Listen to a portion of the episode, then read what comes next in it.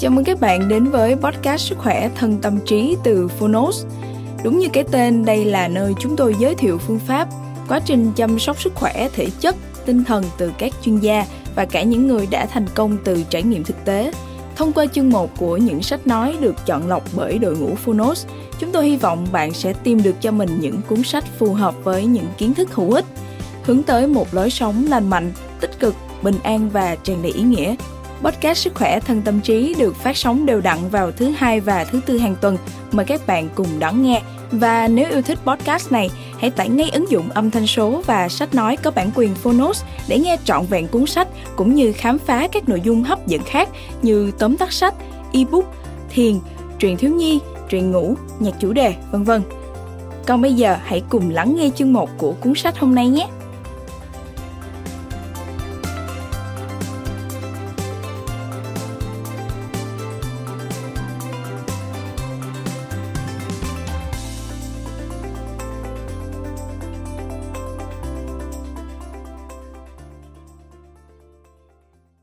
Bạn đang nghe từ Phonos. Thế giới của Sophie. Tiểu thuyết về lịch sử triết học. Sách bán chạy toàn cầu trên tạp chí Huge. Tác giả Jostein Garder. Người dịch, Huỳnh Phan Anh. Độc quyền tại Phonos. Phiên bản sách nói được chuyển thể từ sách in theo hợp tác bản quyền giữa Phonos với công ty cổ phần văn hóa và truyền thông Nhã Nam.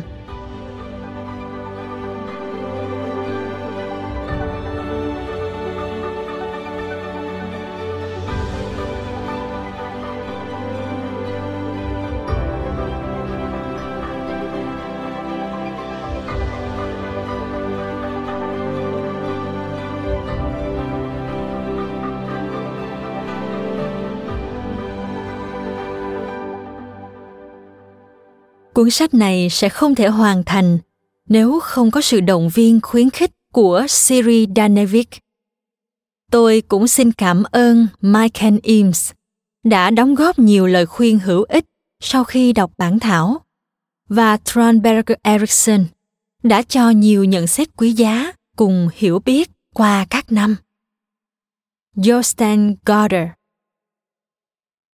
kẻ nào không biết rút ra bài học của ba ngàn năm thì chỉ sống lần hồi qua ngày. Theo Goethe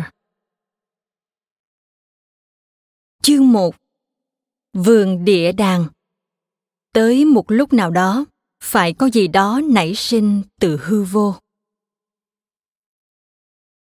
Sophie Amundsen từ trường về. Ban đầu cô đi cùng Joren một đoạn Cả hai đã nói về người máy. Theo Zoran, bộ óc con người là một cỗ máy điện toán tinh vi. Sophie cảm thấy mình không hoàn toàn đồng ý với bạn.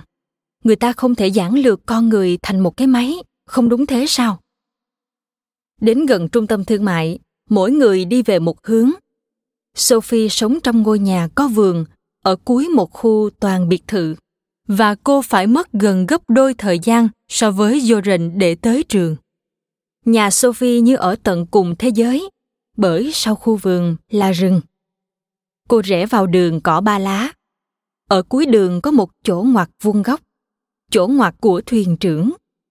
Nơi đó không hề có bóng người, trừ thứ bảy và chủ nhật.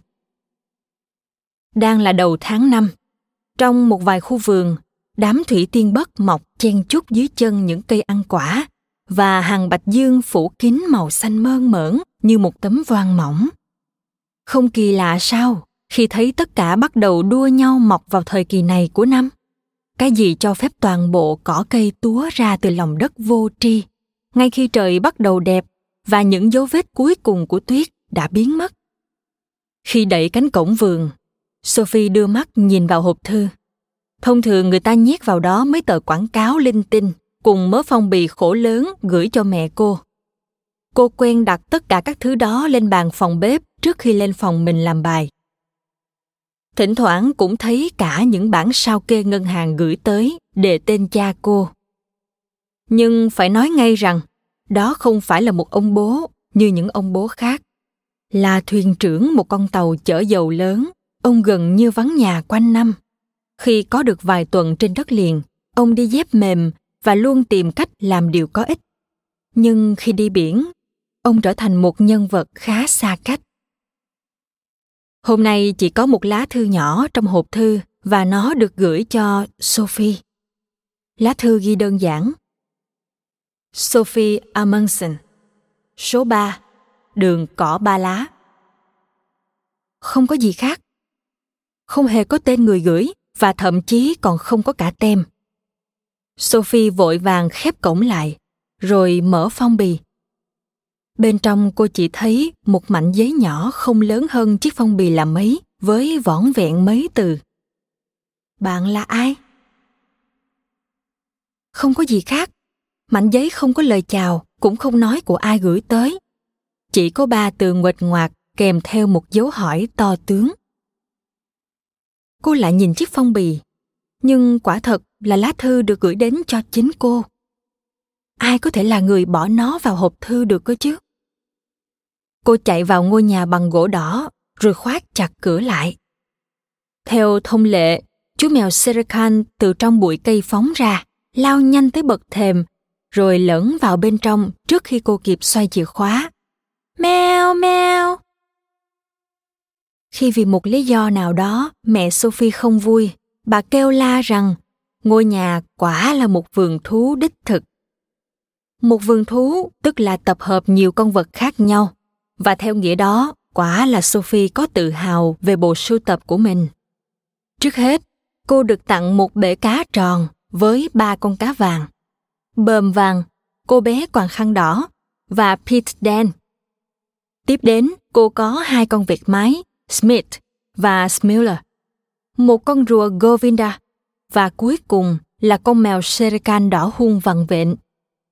Cô được tặng tất cả những con vật đó để bù đắp cho những lần vắng mặt của mẹ cô, vốn phải làm việc rất muộn và cha cô luôn ở đầu kia thế giới. Sophie bỏ cặp sách xuống, rồi cho con serikan ăn. Sau đó, cô ngồi trong phòng bếp với lá thư bí ẩn trong tay. Bạn là ai? Câu hỏi mới ngốc làm sao. Như thể cô không biết mình là sophie amundsen ấy. Nhưng rốt cuộc, cô bé sophie này là ai? Cái đó thì cô không biết đích xác. Thế nếu cô được gọi bằng một cái tên nào khác thì sao? Anne knudsen, chẳng hạn. Bấy giờ phải chăng cô đã là một ai khác? Cô chợt nhớ lúc đầu, cha đã muốn đặt tên cô là sinov. Sophie thử tưởng tượng, mình đang chìa tay ra và tự giới thiệu mình là sinov amundsen. Nhưng không, cái tên đó nghe không hợp chút nào cứ mỗi lần như thế thì lại có một cô gái hoàn toàn khác hiện ra. Cô rời khỏi ghế rồi đi vào buồng tắm, tay vẫn cầm khư khư lá thư kỳ lạ. Cô đứng trước gương và nhìn thẳng vào mắt mình. Cô nói, tôi là sophie amundsen. Cô gái trong gương không đáp lại gì cả, thậm chí cũng chẳng cả nhăn mặt. Sophie có làm gì cũng vô ích. Cô gái trong gương vẫn làm y hệt sophie thử gây bất ngờ cho cô ta bằng cách cử động thật nhanh, nhưng cô gái kia cũng nhanh như cô. Cô hỏi, bạn là ai? Cũng như lúc nãy, cô không nhận được câu trả lời nào. Nhưng trong tích tắc, cô không thể nói rằng ai. Cô gái trong gương hay chính cô đã đặt ra câu hỏi. Sophie đặt ngón trỏ lên mũi cô gái trong gương và nói, bạn là tôi. Vẫn không được trả lời cô đảo ngược câu nói. Tôi là bạn. Sophie amundsen không bao giờ thật ưa vẻ ngoài của mình. Người ta thường lặp đi lặp lại rằng cô có đôi mắt hình quả hạnh rất đẹp. Dĩ nhiên là để quên đi cái mũi quá nhỏ và cái miệng có phần quá rộng của cô. Ngoài ra tai cô lại quá gần với mắt. Nhưng điều tệ nhất là tóc cô lại cứng đờ như chỗ xể và không thể chải gỡ gì được cha cô thỉnh thoảng vẫn vừa vuốt tóc cô vừa gọi cô là cô gái có mái tóc bằng lanh của ông theo tên một khúc nhạc của Claude Debussy. Ông nói thì dễ lắm, ông có bị kết án suốt đời với mái tóc dài thẳng đuột như thế này đâu. Không thứ thuốc tạo kiểu nào. cũng không có loại keo bọt nào bám vào tóc Sophie được. Cô thấy khuôn mặt mình xấu xí đến đổi. Đôi khi cô tự hỏi, phải chăng mình ra đời với một khuyết tật thể chất? Dù sao mẹ cô cũng từng bảo là bà đã phải rất vất vả mới sinh ra cô. Nhưng liệu việc sinh ra ta có quy định mãi mãi cái vẻ ngoài của ta hay không? Có lạ không khi cô không biết mình là ai? Và có phải là bất công không khi cô không thể tự chọn dáng vẻ bề ngoài cho mình? ta vẫn phải cam chịu như thế đó ta có thể chọn bạn cho mình, nhưng ta không thể chọn lựa chính mình cô thậm chí còn không chọn lựa mình là một con người. Một con người? Thế nghĩa là gì? Sophie lại một lần nữa ngước mắt nhìn cô gái trong gương. Cô nói như để tự biện bạch. Có lẽ mình phải đi làm bài sinh học thôi. Một chập sau cô đã ở trong hành lang. Cô nghĩ không, dù sao mình vẫn thích ra ngoài vườn hơn. meo meo Sophie đẩy con mèo lên thềm, rồi đóng cánh cửa lại sau lưng. Đến lối đi rải sỏi, tay vẫn cầm khư khư lá thư bí ẩn.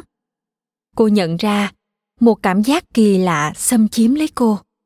Như thế cho tới bây giờ, cô vẫn là một con búp bê và một chiếc đũa thần vừa mang lại sự sống cho nó thật lạ lùng khi nhận ra mình đang ở trong thế giới giữa một câu chuyện phi thực đến thế con Serikan nhảy vọt trên lối đi, rồi mất hút sau mấy bụi lý chua rậm rạp. Một con mèo rất đổi sống thực. Từ chòm ria trắng toát trên mỏm đến cái đuôi vuốt dài cuối thân hình mượt mà của nó. Nó cũng có mặt trong vườn, nhưng nó thì không nhận thức được điều đó như sophie.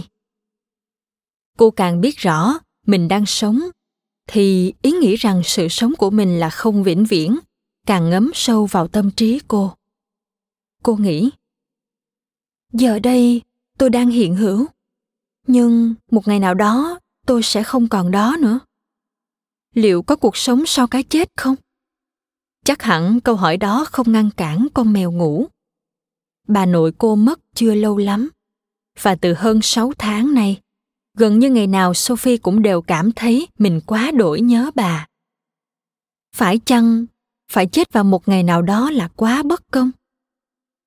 Sophie vẫn nán lại trên lối đi trong vườn, mà nghĩ ngợi. Cô thử thuyết phục bản thân, nghĩ tới chính sự sống của mình. Để xua đuổi ý nghĩ, cô không sống đến đời đời kiếp kiếp, nhưng vô ích. Khi vừa tập trung nghĩ về cuộc sống của mình, thì cô lại nghĩ ngay tới kết thúc của nó. Điều ngược lại cũng đúng, khi chấp nhận ý nghĩ rằng cuộc sống của cô rồi sẽ kết thúc vào một ngày nào đó. Bấy giờ cô nhận ra điều mà trước đây cô chưa từng biết tới, rằng cô được sống quả đã là điều may mắn phi thường. Có thể nói, điều đó giống như hai mặt sấp và ngửa của cùng một đồng tiền mà cô không ngừng xoay trở trong bàn tay. Nếu bề mặt này càng to và rõ, bề mặt kia cũng rõ và to theo cuộc sống và cái chết đấu lưng nhau, ngang ngửa. Cô nghĩ, người ta không thể cảm nhận mình đang sống nếu không đồng thời nghĩ mình sẽ chết một ngày nào đó. Và người ta cũng không thể nghĩ tới cái chết của mình nếu không cùng lúc nhận ra điều kỳ diệu là mình đang sống. Bất chợt, sophie nhớ bà nội đã từng nói điều tương tự vào cái ngày. Qua ông thầy thuốc, bà biết mình bệnh nặng chỉ đến bây giờ tôi mới biết cuộc sống đẹp đến đâu. Bà đã nói thế. Có buồn không khi nhận ra rằng hầu hết mọi người phải ngã bệnh mới biết yêu mến cuộc sống hoặc phải nhận một lá thư bí ẩn trong hộp thư của mình. Và cô có nên quay lại để xem có cái gì khác nữa không? Sophie bước vội ra cổng và nâng cái nắp hộp thư màu xanh lục lên cô giật nảy mình khi trông thấy một phong bì tương tự ở bên trong. Cô chắc chắn rằng mới đây mình đã nhìn khá kỹ khi cô lấy lá thư đầu tiên mà. Tên cô cũng được ghi trên chiếc phong bì này. Cô mở nó và lấy ra một mảnh giấy nhỏ, hoàn toàn giống mảnh giấy trước. Trên đó có ghi, thế giới bắt nguồn từ đâu? Sophie nghĩ. Mình chẳng biết gì về chuyện này không ai có thể biết được những thứ kiểu này. Tuy nhiên, câu hỏi cũng đáng được đặt ra lắm. Lần đầu tiên trong đời, cô nghĩ, dù sao người ta cũng không thể sống trong thế giới mà không ít ra là tự vấn về nguồn gốc của nó. Hai lá thư bí ẩn khiến cô choáng váng đến nỗi cô quyết định đến ngồi lặng lẽ trong căn lều của mình. Căn lều của cô, đó là nơi nương náu vô cùng bí mật của sophie. Cô chỉ đến đó khi đang thật giận dữ thật buồn phiền hoặc thật hài lòng. Nhưng hôm nay, đơn giản là cô không còn biết cô ra làm sao nữa. Ngôi nhà gỗ sơn đỏ nằm giữa một khu vườn rộng với những khóm hoa, đám cây non và cây ăn trái. Một bãi cỏ lớn với một chiếc xích đu cùng một căn tròi nhỏ ngắm cảnh mà ông nội đã cất cho bà nội khi bà mất người con đầu ngay sau khi sinh vài tuần lễ. Cô bé đáng thương tên là Maria và trên mộ cô có ghi Cô bé Maria đến với ta. Cúi chào, rồi tiếp bước đường xa. Ở phía cuối, trong một góc vườn, sau mấy bụi lý chua, là một khu lùm bụi rậm rạp trải dài, nơi các loài hoa lẫn cây ăn trái đều không mọc nổi. Nơi đó ngày xưa là một bờ dậu cũ, ngăn cách khu vườn và khu rừng đúng nghĩa. Nhưng vì 20 năm nay không có ai chăm sóc, nên nó đã trở thành bụi rậm chằng chịt, kín bưng. Bà nội từng kể rằng, trong chiến tranh, bờ dậu đã ngăn chặn lũ cáo luôn thèm thuồng những con gà mái được thả tự do trong vườn. Với mọi người khác, trừ Sophie, cái bờ dậu cũ kỹ đó cũng vô bổ như mấy cái chuồng thỏ cũ bị bỏ mặt ở đầu kia vườn. Nhưng đó là vì họ không biết được bí mật của Sophie đó thôi. Từ thuở còn nhớ được đến giờ, cô đã biết rõ có một lối đi nhỏ trong lòng dậu.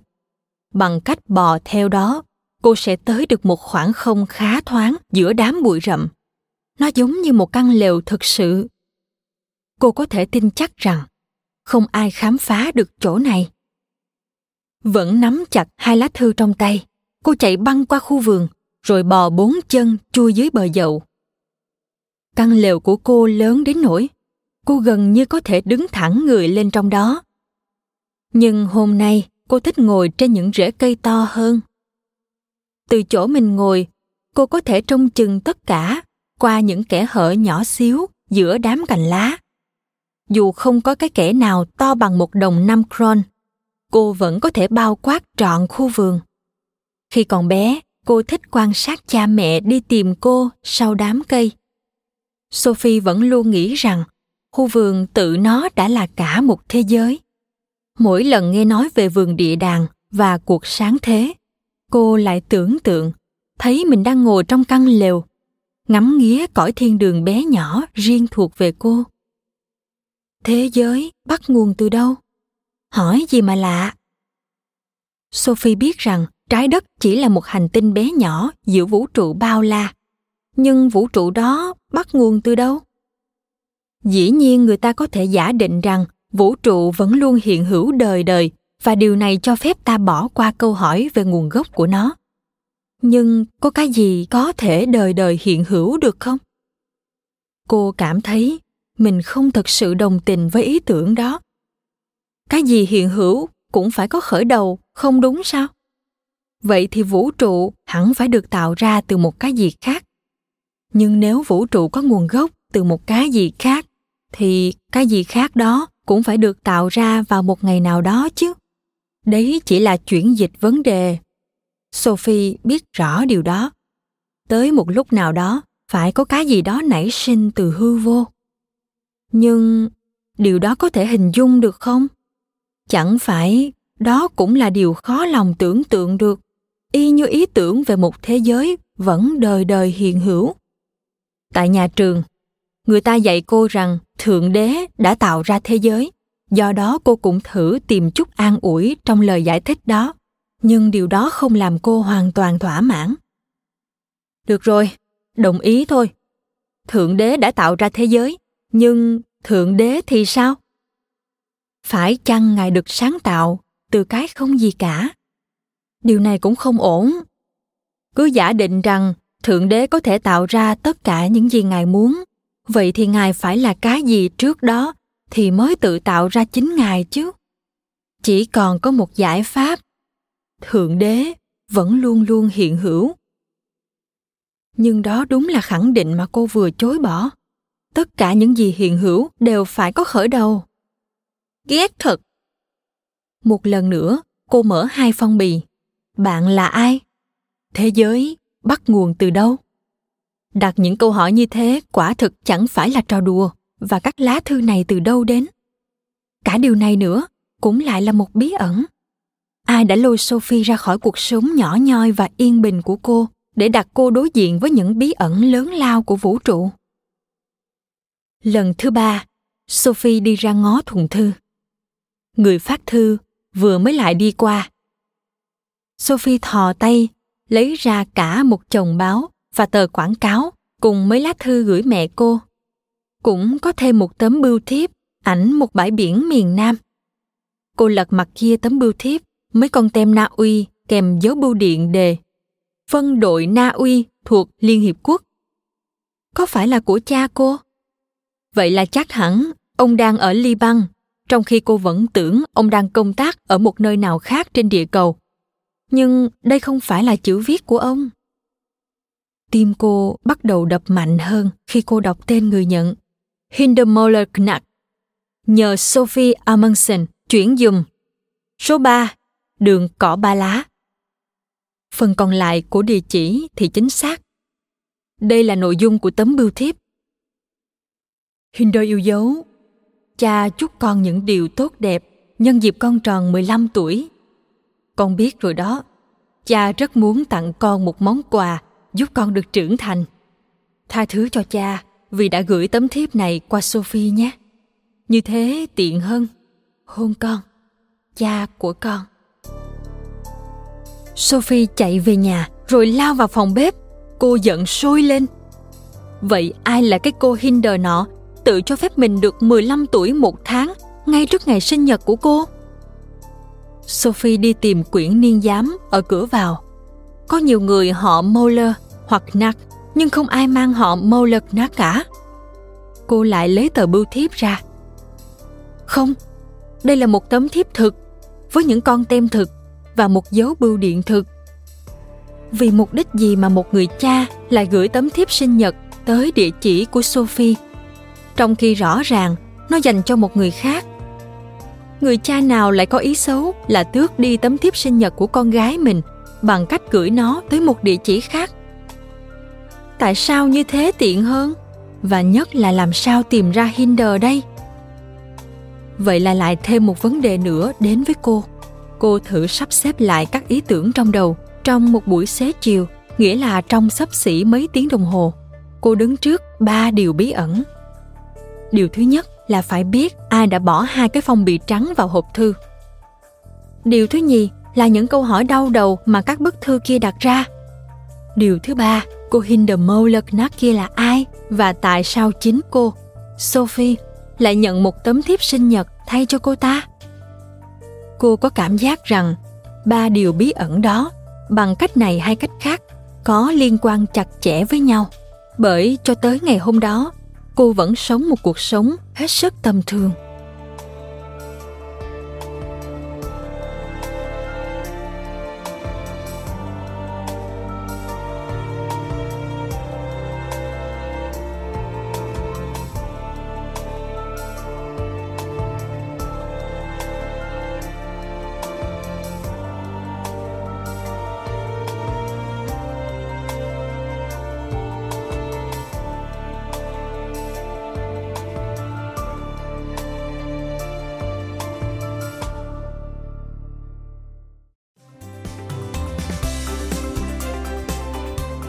Cảm ơn bạn đã lắng nghe podcast Sức khỏe thân tâm trí. Podcast này được sản xuất bởi Phonos, ứng dụng âm thanh số và sách nói có bản quyền dành cho người Việt. Hẹn gặp lại ở những tập tiếp theo.